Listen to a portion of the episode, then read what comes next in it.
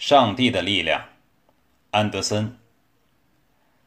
柯蒂斯·哈特门牧师是温士堡长老会的牧师，任职已有十年了。他四十岁，天性沉默寡言。站在讲台上当着众人布道时，对于他总是一大难事。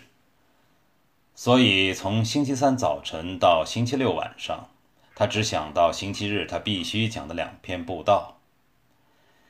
星期日大清早，他便到教堂钟楼上一间叫做书房的小室中去祈祷。他的祈祷中有一种始终占优势的基调：“主啊，请你赐给我力量与勇气来为你服务。”他双膝跪在没有地毯的地板上，为了摆在他面前的任务，低心下手，向上帝祈求。哈特门牧师是个高大身材、棕色胡子的人。他的妻子，一个肥胖的、神经质的妇人，是俄亥俄州克利夫兰内衣制造商的女儿。牧师本人在城里的人缘很好，教会长老们喜欢他，因为他文静谦恭；而银行家太太怀特夫人认为他有学者风度，文质彬彬。长老会对温士堡其他教会保持若即若离的态度。比较起来，他的教堂大些、庄严些，牧师的薪俸也高些。他甚至有一辆自备马车，夏天晚上时常和他的妻子一起乘了车子在城里兜风。他驾车驰过大街，往返于白克埃街上，庄重地向人们鞠躬。而他的妻子心里燃着秘密的骄傲，从眼角瞅着他，担心马儿万一会受惊溜缰。柯蒂斯·哈特曼到温士堡好几年以来，诸事顺利。他不是激起会里信徒们热烈感情的人，但在另一方面，他也不是树敌的人。事实上，他颇为程度，往往长期自怨自艾。因为他不会到城里大街小巷中去高唱上帝的福音，他怀疑圣灵之火是否真的在他内心燃烧。他梦想的一天会到来。其实，一股崭新的、强大、优美的力量会像一阵大风似的吹进他的声音和他的灵魂，使听众在显现于他的身上的圣灵面前战战兢兢。我是一个可怜的呆木头。这种奇迹才不会出现在我身上呢。他沮丧地沉思默想，然后脸上透出一丝甘心忍受的微笑。哦，算了吧，我想我现在也做得够好的了。他富有哲学意味地补充道：“教堂钟楼上的小室只有一扇窗子。星期日早晨，牧师总来到这里祷告，祈求自己心内上帝的力量得以增进。”这窗子长而狭，装有铰链，像门一样向外开。窗子上有用铅镶嵌的小玻璃组成的图画，基督伸出手来按在一个孩子的头上。夏季里一个星期日早晨，牧师坐在小室里书桌旁边，面前摊开着一本大型圣经，散置着几张布道的稿件。他出于意外地看到邻居楼上房间内一个女人躺在床上，一面吸烟一面看书。柯蒂斯·哈特曼踮着脚步走到窗口，轻轻地把窗关上。他想到一个女人居然抽起烟来了，不禁诚惶诚恐；想到自己的眼睛刚刚从圣经上抬起来，竟看见一个女人赤裸裸的肩膀和雪白的镜子，也就不寒而栗了。脑子里昏昏然的，他走下楼去，跑上讲坛，做了一个长长的步道，一次也没有想到他的姿势和声音。这次步道引起了异常的注意，因为讲得明白有力。我不知道他是否在静听着，我的话是否给他的灵魂带来启示。他想。他开始盼望自己在将来的礼拜日早晨布道时，能讲得感动这个显然犯罪已深的女人，使她觉醒过来。长老会教堂毗邻的楼房里，透过他的窗子，牧师看到了使他心烦意乱的景象：住着两个女人。伊丽莎白·斯威夫特大妈是个头发灰白、样子能干的寡妇，在温士堡国立银行里存着款子。他和他当小学教员的女儿凯特·斯威夫特一起住在那里。那小学教员三十岁，模样干净整饬。她几乎没有朋友，是个出名的快嘴利舌的姑娘。当柯蒂斯·哈特门开始想到她时，记起她到过欧洲，在纽约里住过两年。也许她的吸烟根本算不了什么，他想。他开始记起他在大学做学生时，偶尔也看些小说。说也奇怪，有一回落到他手里的一本书内，竟也描写着见过世面的善良女人抽烟的事情。怀着涌上来的新的决心，他把一星期的功夫都花在准备讲经上面，热心要打动那个新听讲者的耳朵和灵魂。他把讲坛上的窘迫、星期日早晨必须在书房里祷告等等，通通忘掉了。哈特曼牧师关于女人的经验是相当有限的，他是从印第安纳州文西市来的。板车商的儿子，半工半读的读完了大学课程，有个内衣制造商的女儿，就住在他读书时所寄宿的一所房子里。经过了一个正式的、长期的求婚阶段，大体上是女方亲自安排的，他便娶了她。在他结婚的日子里，内衣制造商给他的女儿五千元陪嫁，并且答应在遗嘱里留给他至少两倍于此的遗产。牧师以为他的婚姻是幸福的，从来不让自己想另外的女人。他所盼望的是安静认真的做上帝的工作。牧师的心里激起了一场斗争，他要讲道给凯特·斯威夫特听，以教义渗透他的灵魂，因此便起意要再看看静卧床上的雪白的肉体。一个星期日的早晨，他胡思乱想，不能成眠，便起了床，到街上去散步。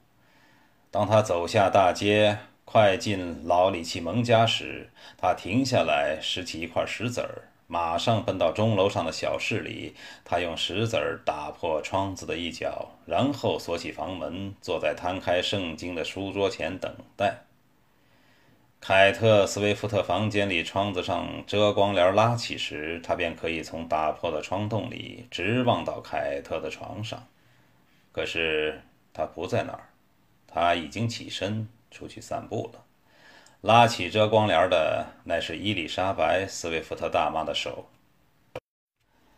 得以从窥视的肉欲中拯救出来，牧师欢喜的几乎泪下，便跑到家里颂赞上帝。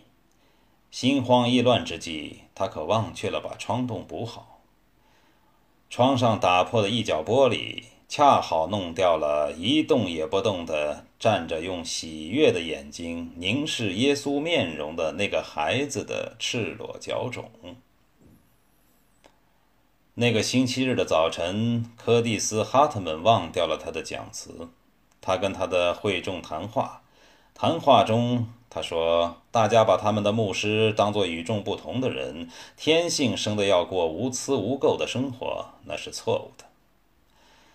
我从我自己的经验上知道，扰乱你们的诱惑也一样使我们这些传上帝之道的人受到困扰。”他说：“我曾经被诱惑过，并且曾经屈服于诱惑之下，而拯救我起来的全赖上帝托住我头脑的手。”上帝既然会拯救我，也就会拯救你们。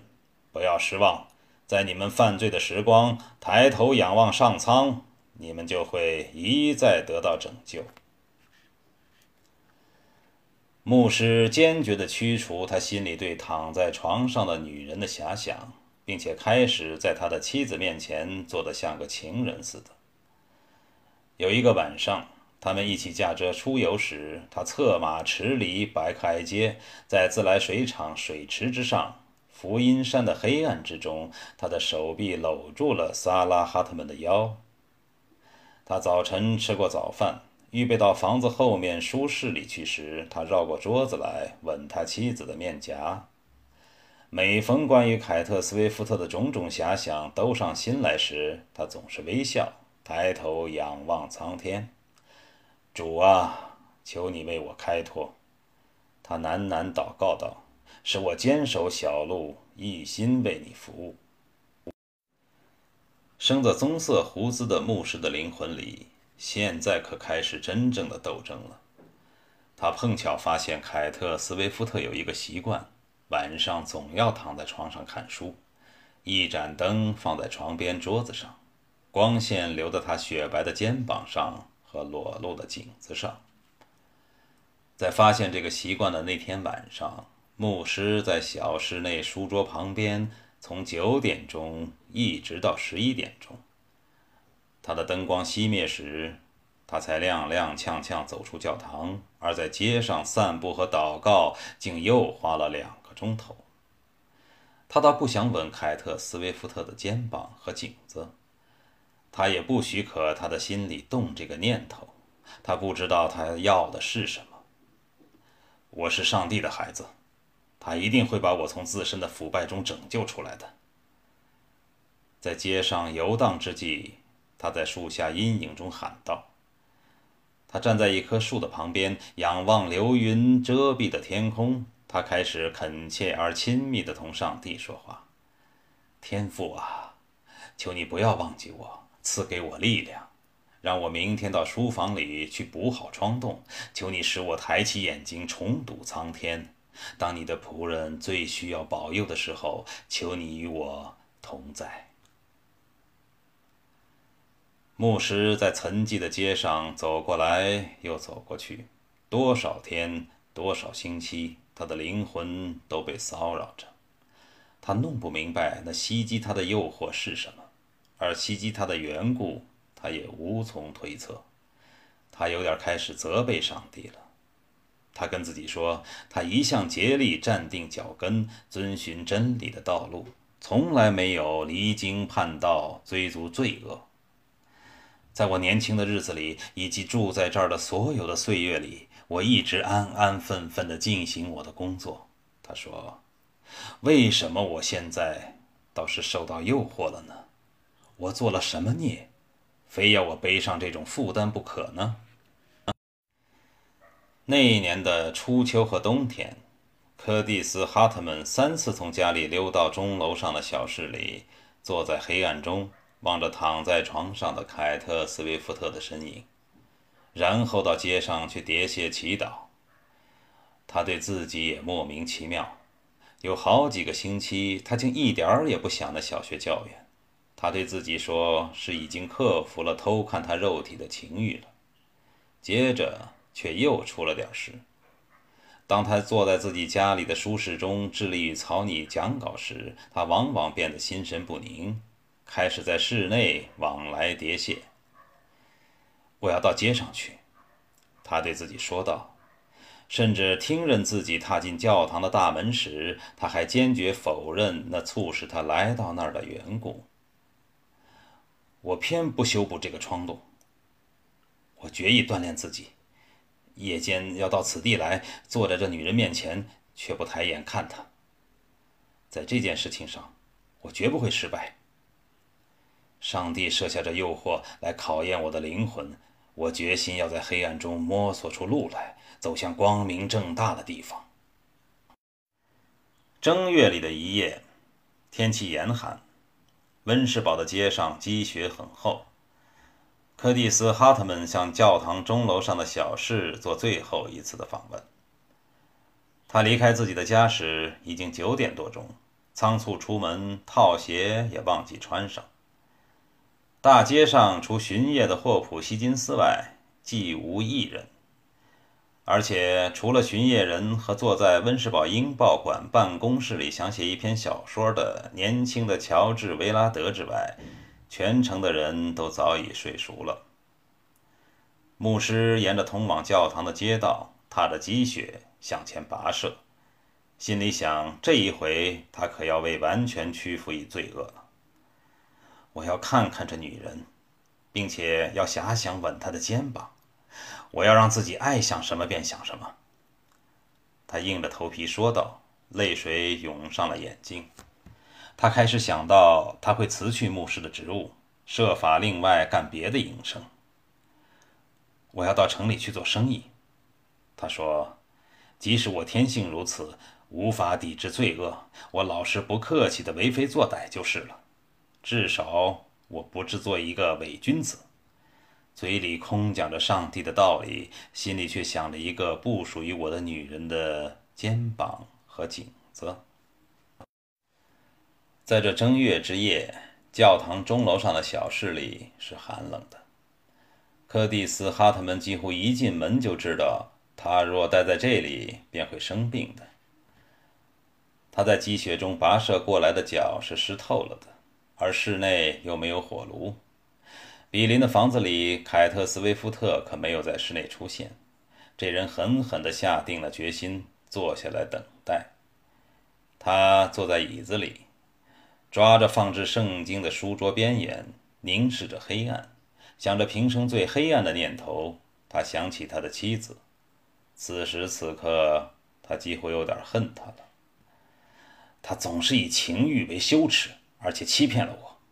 他想，男子有权利希望女人具有活泼的情欲和美丽，男人没有权利忘记自己是一个动物。我本人就有点希腊人的气味，我宁可抛弃我的妻子，追求别的女人。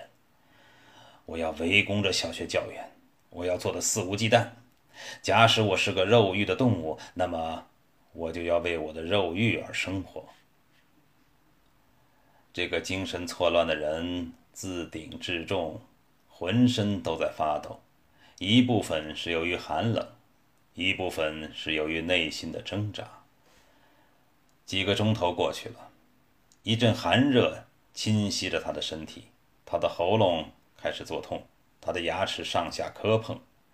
他踏在书房地板上的一双脚冻得像两块冰，他仍旧不肯半途而废。我一定要看看这女人，一定要想想我从来不敢想的念头。他对自己说，抓着书桌边缘等待着。这一夜在教堂里苦苦等待的结果，柯蒂斯·哈特们冻得差点死去。可是他在所发生的事情中也发现了他认为是他自己的生活之路。他在别的晚上等待的时候，穿过玻璃上的小洞，他只能看见小学教员放床铺的地方，房间里其余的部分都看不见。他在黑暗中等待，只等到那女人突然出现，穿着她的白色睡衣坐在床上，灯拧亮了，他隐身向上。靠在一堆枕头上看一本书，有时他吸一支烟，仅仅看得见他的赤裸的肩膀和颈子。在这正月之夜，他几乎冻得要死，他的脑子当真再三滑进了古怪的恍惚之境。他得运用意志的力量，才能迫使自己恢复意识。在他落到这种地步之后，凯特斯威夫特可出现了。临室内点起了一盏灯，这等待着的男人两眼紧瞅着他的空床。就在他的眼前，一个赤裸裸的女人合身倒在床上，她脸庞向下躺着哭泣，还用拳头打着枕头。在最后一次放声大哭之后，她半坐起了身子。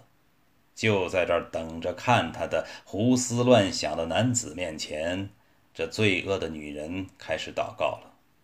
在灯光下，他的身影苗条而健壮，看上去是像窗子上铅镶嵌成的站在耶稣面前的孩子。柯蒂斯·哈特们简直记不得他怎样走出教堂的了。他大叫一声，站了起来，把笨重的书桌往地板上一拖，圣经落下来，在寂静中发出了砰然巨响。邻居屋里的灯熄灭了，这时他踉跄走下楼梯，跑上街道。他沿街跑去，奔向温士堡英报馆的大门。乔治·维拉德正执着于办公室内，经历着他自己内心的斗争。牧师便对他断断续续地说起话来了。上帝之道可不是世人可以了解的！他嚷道。他摸索奔进室内，随手把门关上。他开始逼近年轻人，眼光灼灼，声音中响着热情。我找到了光明了，他喊道。我在这城里待了十年，上帝才在一个女人的身体上对我显圣。他的声音降低，开始悄声耳语。我以前不明白，他说，我以前认为这是对我的灵魂的一种考验。原来这不过是精神上崭新而更加美丽的热烈谦信的一种准备。在裸体跪在床上的小学教员凯特·斯威夫特身上，上帝已对我显示了他的圣灵了。你认识凯特·斯威夫特吗？尽管他自己不知不觉，然而他便是上帝的工具，给我带来了真理的启示。柯蒂斯·哈特门牧师转过身来，奔出报馆。他跑到了门口，又站住了，上下打量了既无人影的街道之后，又回身面向乔治·维拉德：“我得救了，不用害怕了。”他举起了一个流血的拳头给那年轻人看：“我打碎了床上的玻璃。”他大喊道：“现在这窗子得整个重新换过了。”我心里有了上帝的力量，我便用拳头把它打碎了。